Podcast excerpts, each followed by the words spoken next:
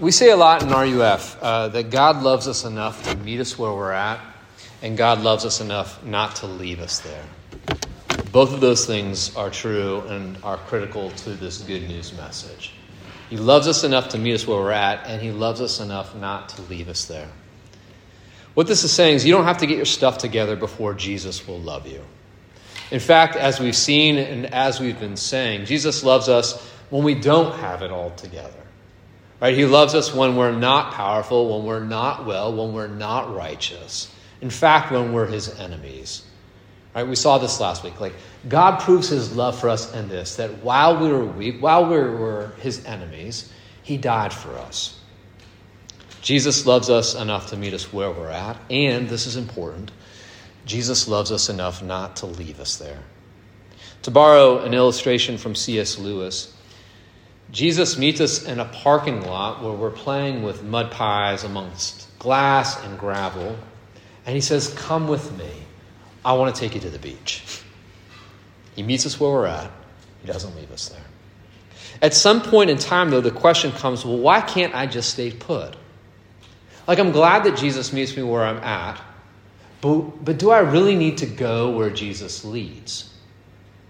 Like, if I can't earn my salvation, and if Jesus died for all of my sins, why bother living a godly life? Like, why can't I just stay put? Why can't I just keep on sinning? That's the question that's set before us in this section of the letter that we're looking at this semester, the letter of Romans. And I want to pick up chapter 6 and read verses 15 to 23. You'll see it up here. You can also follow along uh, on the handout that's there on your table.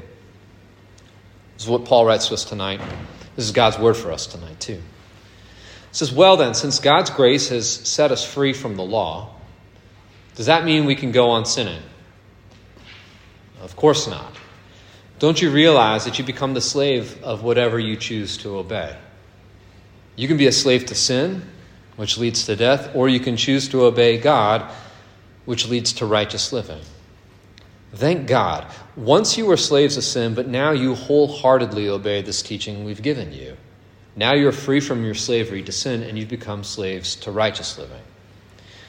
Because of the weakness of your human nature, I'm using this illustration of slavery to help you understand all this. Previously, you let yourselves be slaves to impurity and lawlessness, which led ever deeper into sin. Now you must give yourselves to be slaves to righteous living so that you will become holy. When you were slaves to sin, you were free from the obligation to do right. And what was the result? You are now ashamed of the things you used to do, things that end in eternal doom. But now you're free from the power of sin and have become slaves of God. Now you do those things that lead to holiness and result in eternal life. For the wages of sin is death, but the free gift of God is eternal life through Christ Jesus our Lord. I'm going to pray for us. Father, thanks for bringing us together on this Wednesday night. And thank you, too, for giving us your word. I pray that you'd give us eyes to see what we need to see from this passage tonight. Open our ears. Help us to hear what it is you want us to hear. And would you make our hearts sensitive and soft so that we might receive and believe everything you want to impress upon us? And we pray these things in Jesus' name. Amen. Okay, you all, the question that we're asking and hopefully answering tonight is found right there in verse 1 of our passage. Since God has set us free from the law, does that mean we can go on sinning? Paul answers, Of course not. Now, Paul's not saying that it's impossible for Christians to sin anymore. I mean, Christians can, in fact, sin. we can and we do right? None of us in this room was perfect before we followed Jesus, and if you're following Jesus, you're not perfect now either, right? We can and we do fall short. But even though we can sin, something has shifted in the life of the Christian, like since their salvation. Like on this side of salvation, something shifts in their heart where it's like, while it's possible for me to do it, I don't want to anymore. Like I'm still tempted, and I still am prone to give in to temptation, but that this heart of mine, it's now like a battleground. And what maybe never pinged my conscience before does now. And you can call this a change of heart. You can call this a change of allegiance. You can call this being popped back into place, which will make sense in a moment. But it's this that I want to call, like, this is what I want to delve into deeper and sort of flush out with you. I want to call your attention to verses 20 to 23. I'm going to read this again because this is really, I think, the heart of what Paul is saying in this section. He says, When you were slaves to sin, you were free from the obligation to do right. What was the result? Or what was, what was that getting you? You're now ashamed of the things you used to, things that end in eternal doom. But now you're free from the power of sin and have become slaves of God. Now you do those things that lead to holiness and result in eternal life. For the wages of sin is death, but the free gift of God is eternal life through Christ Jesus our Lord. Okay, what Paul is saying in these verses is that there is a freedom that leads to slavery, and there's a slavery that leads to freedom. I'll say it again, and it's a paradox. And as I say that, I kind of picture this is the dad joke in me, but I imagine Willa being like, What's a paradox? paradox. Different, right? There's freedom that leads to slavery, and there is a kind of slavery or submission that leads to freedom. Okay, a paradox is a statement that seems absurd at first or seems contradictory, but upon further reflection, upon closer examination, it proves to be true. I want to give you an example of this this idea that there is sla- uh, freedom that leads to slavery, and a kind of like a slavery or submission that leads to freedom. Here's my example. When your shoulder is in its joint, which is say, like when your upper arm bone is like locked in its socket, you can move your arm in just about any direction, right? Movement is free, it's fluid. When your bone is in its socket, it's not going anywhere. You can do all sorts of things. Right? You can dribble a basketball. You can like swing a bat or like a tennis racket. You can pick up a book to read. You can paint a picture. If you got a kid like Willie, you can toss her in the air, like joyfully, not throw her toss her. Like the point being, you can do lots of things. And you can do lots of things because the bone is locked in its socket. Okay? What happens though if the upper arm bone is popped out of its socket? What if that bone leaves the shoulder blade? Picture like William Wallace in like that movie Braveheart, like freedom, he like leaves the socket. What happens then? Well, friends, nurses, you know this better than most. What you have there is a dislocated shoulder. And dislocated shoulders hurt. When the shoulder is freed from its socket, as it were, you are not free. You're in a lot of pain. Your mobility goes down, not up. And this is the paradox that's at the heart of Paul's argument. There is a kind of freedom that leads to slavery or to a diminishment, a diminishment of your life. Your life is lesser, not richer, because of this freedom. There's a freedom right, that leads to slavery. And there's a kind of slavery or a submission that actually leads to true freedom, to the good life. When Jesus shows up on the scene, he comes to a bunch of dislocated people. Instead of living in God's love, sort of joined or jointed to Him, like living in socket with Him, we're all trying to do life on our own terms. And we've already talked about this this semester. We've seen what this looks like. All have sinned and fall short of the glory of God. Right? God's over here in his righteous corner. We're over here dislocated, right? Living life on our own terms, doing whatever we want. But I want you to think about this for a minute. Doing whatever you want, doing whatever makes you feel good, does not mean that you are free. It means that you're out of control. It means that you're living life out of socket. And life out of socket is painful.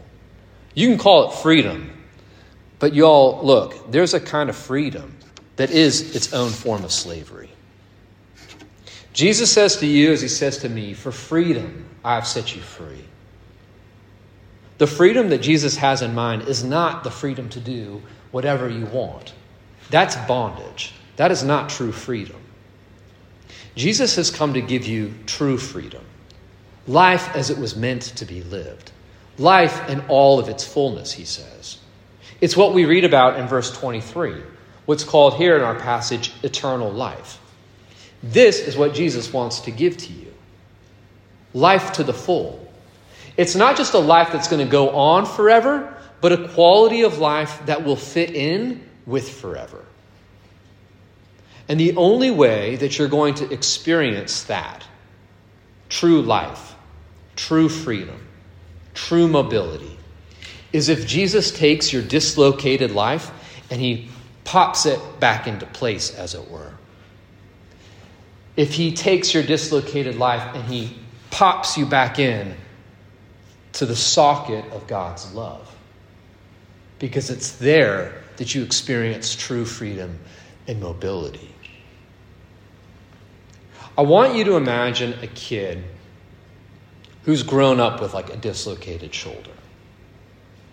Okay, this kid wants to do all sorts of kid things. He wants to ride a bike, climb the monkey bars, play dodgeball, like play like just do all the kid things. But everything this kid does is painful because of his or because of her dislocated shoulder. Can you, can you imagine this?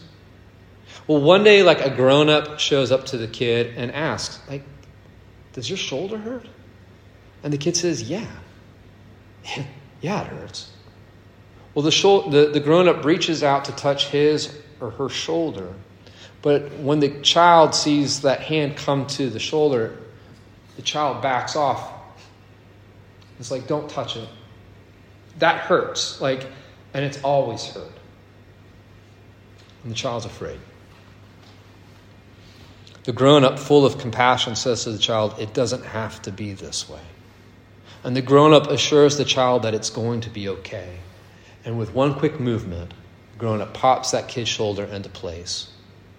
And tears fill the child's eyes, but they're not tears of pain, they're tears of joy, they're tears of relief. Because as that kid moves that shoulder around, that shoulder that once drooped, that shoulder that once was like a, a, a place of real pain, that kid is now able to do this for the very first time. And says, again, like with tears in the eyes, tears of joy, tears of, of relief, this is what throwing a ball is supposed to feel like. Like, I get it now. This is what, like, skipping a jump rope is supposed to feel like. It's not supposed to be painful. It's supposed to be fun. I get it now. Like, this, like, waving to my friends, like, that's what it's supposed to feel like. Friends, I want you to picture this because this, in a way, is what happens when we put our faith and trust in Jesus. When we allow Him to touch our painful, dislocated lives, and we allow Him to sort of rejoin, rejoint us to the Father. Oh, this is what my life could be like. This is what life could feel like. This is what my life could be and should be. Because for freedom, he set us free. The question that we're wrestling with is if Jesus dies for the forgiveness of all of our sins, what's the motivation to live a good life? Why not keep on sinning? And the logic of this passage is listen, if you had a dislocated shoulder, and it's been popped back into place, why would you ever want it to be dislocated again? Why would you ever want that again? Right? That's the logic. Would you ever want that again? Paul says, of course not. Right? That's why. Um, but I understand, listen, I understand where this question comes from. Jesus meets us where we're at, doesn't he? And he doesn't leave us there. But as we begin to take walks in his direction, as we begin to like learn and to follow him, there is still very much a strong tug or pull to keep doing what we've always done. Does that make sense? Like, use that analogy again. Like, Jesus meets us in a parking lot where we were making mud pies, you know, by that pool of gasoline and just playing with grit and gravel and glass. He's like, look, kid, like this, this kind of sucks. How about we go to the beach? And you're like, okay. And you start to follow, but you're like, I kind of like mud pies too. like, that's what I'm used to. That's what I'm accustomed to. And now you sort of feel this tug, right? Between the beach and this life that you've always known. And you can get, logically, you're like, look, I know that this is better. I know that Jesus is calling me to something more. I actually even know, too, the logic of like what I've just described, like that dislocated life is painful. This is better. I understand the why, why we want to keep going with Jesus. But maybe then, as a follow up question, it's not so much why, like, why should I not sin, but like, how do I stop? Right? Like, how, how do I put one foot in front of the other as I start to follow after Jesus? I think Christians who put feet to faith and they begin to follow Jesus out of that parking lot towards the beach, they understand two things from this passage. They understand what we've said. Like there is a, a freedom that leads to slavery, and that there's a slavery or submission that leads to life. I put it to you simply this like those Christians who are able to kind of put feet to faith, they know, man, sin sucks. And Jesus is good. And he really wants my good. Look, nobody is teleporting into holiness. Like nobody is like put their faith in Jesus and all of a sudden, whoop, like they're perfect people. That doesn't happen. Nobody teleports to holiness. You walk there. You walk there. And walking is a process. It's one foot in front of the other. And sometimes it feels like slow going. But we walk there. We're, we're walking out of the parking lot towards the beach. And what motivates you to put one foot in front of the other is not fear anymore. You're not motivated by fear. You're motivated by love. You're motivated by trust. You're motivated by love, knowing that Jesus really loves me and I'm learning to love him too. And you're motivated by this trust that, like, wow, life is better when I'm popped back in the socket. Like, this is actually better than that dislocated shoulder. Like, Jesus is actually good for me and wants good for me. And that trust that maybe is, starts off small with that first step, it begins to grow as we walk with Him, as we begin to learn and to trust. Like, yeah, His way is really all right. That becomes just increasingly more and just more your motivation to keep going. Love from Him, love for Him, and trust. I want to give you three illustrations from my own experience of this. And listen, this is not illustrating that I'm a perfect person, because I'm not. If you know me well, you know that's, that's absolutely true. I'm not a perfect person. But what I do want to illustrate for you is how you can be motivated to follow after Jesus, and that motive is not fear. That motive is love and trust. Like, in my own imperfect ways, I want to show you how that's just registered in my life. As some of you know, as some of you know, I didn't become a Christian until I was around 25, 26 years old. I was baptized in May of 2008. I was 26 then, but I became a Christian before that. I don't know when. It was like a Tuesday. But it was around that time, 25, 26. The love of Jesus, the grace of Jesus, it just lights up in my mind, in my heart. Like, this is true. This is real.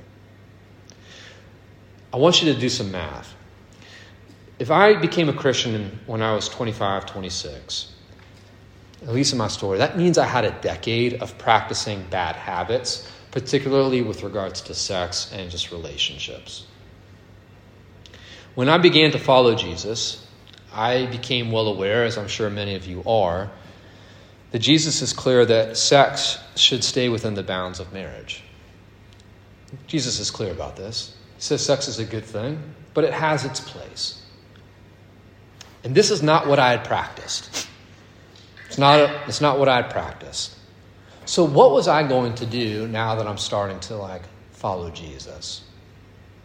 I knew Jesus paid for all my sins. I knew he paid the price for any future ones.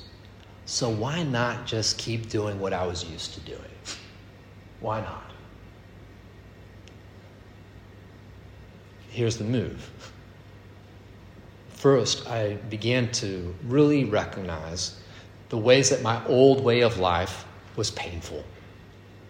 Began to see that, yeah, that dislocated life hurt. It hurt me, and it hurt other people too. As I would put it, sin sucks. But two, I began to trust Jesus with this part of my life and with my body, knowing that if I did, I would experience life as He intended. And that is going to be good. And friends, this has proven to be true. My first relationship with a girl, like after I started walking with Jesus, I made a conscious decision for the first time in my like relational life not to have sex with that person before marriage. And I'm really glad that we made that decision because I didn't marry that girl.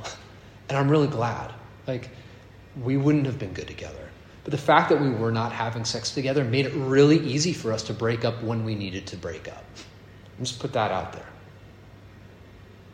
When I met and then started to date Megan, we also made a conscientious choice not to have sex before marriage. And that forced us to really get to know each other with our words and not with our bodies. To practice to really get to know each other's minds before we actually like took that step into marriage. And I'm glad for that. Like the wisdom, like the goodness of Jesus, who's he like again, he says sex is good, it just has its place. Like as we both trusted Jesus with our lives and we kind of put one foot in front of the other, it has worked out. And I'm grateful. I'm not saying it's easy, but I am saying it's good. I don't just want to use this example because I don't want you to think that this is like the only place where we experience dislocation.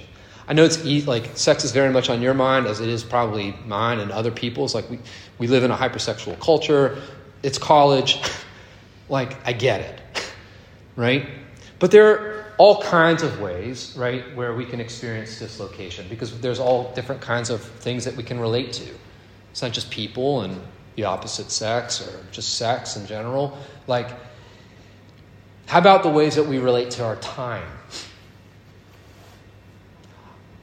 I had bad habits with that too.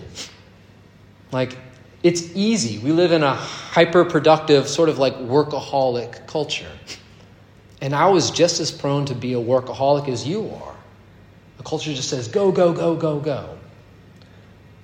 Well, what would it look like for me to not live that way, but to follow Jesus? Again, not being motivated by fear, not feeling like if I am a workaholic, Jesus is going to consign me to hell. Like, that's not my motive. But, like, what would it look like for me to follow him and trust him as I, like, in this regard, in this way of my life? Part of it had to just be like, yeah, the old ways of relating to time in my work, it kind of sucked. It was painful. I was hurting myself, I was hurting other people. Working seven days a week was not loving to people in my life. It wasn't, it wasn't kind to me. God says, Look, here's my intention for you work six days, rest the seventh. This, by the way, is in the same list as like don't murder, don't cheat, like don't steal. Like part of the Ten Commandments, this is one of them. Work six days, rest the seventh. And you're like, well, why? It's this Slaves work seven days a week. That's what slaves do. You're not a slave. For freedom, Jesus has set you free. Slaves work seven days a week. Don't live like one. Don't be defined by your productivity. Don't be defined by your work. Let Jesus define you. Let your worth and your value come from Him. And you know one really good way to practice that? Lay your work down. Just rest. I'm a human being, not a human doing. Right? allow yourself to be God's creature in God's world. And just for a day, receive life as a gift to you. It's not earned. You didn't get it because you're striving, but you're getting it because you've got a good father who loves you. Again, what's the motive here? It's not fear, it's love, it's trust. Jesus is good, and he wants good for me. I'm going to take steps in this direction. Y'all tracking with me? I'm going to give you one more illustration, one more example. Here's one tithing. money. How do you relate to your money?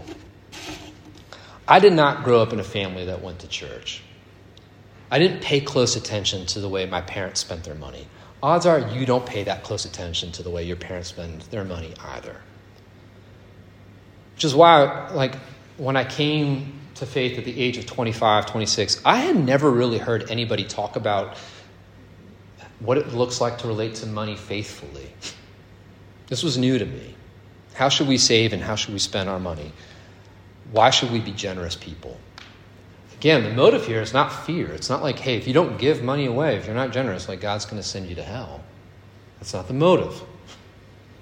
It's like, hey, God's really generous to you. And when you taste and you experience His generosity, it's going to actually make you become a generous person. Seeing the ways that I related to my money, like the dislocated ways of relating to my money, maybe holding tightly to it, that hurt people. That hurt me. Like it was making me stingy, it was making me greedy, obsessive. I don't want to do that anymore. So like how can I how can I live a different way? Let's follow Jesus. He says, hey, you don't want to be gripped by your money? How about you loosen your grip on it?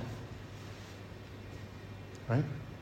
Here's the command give a tenth a tithe. That's what it means. Give a tenth away.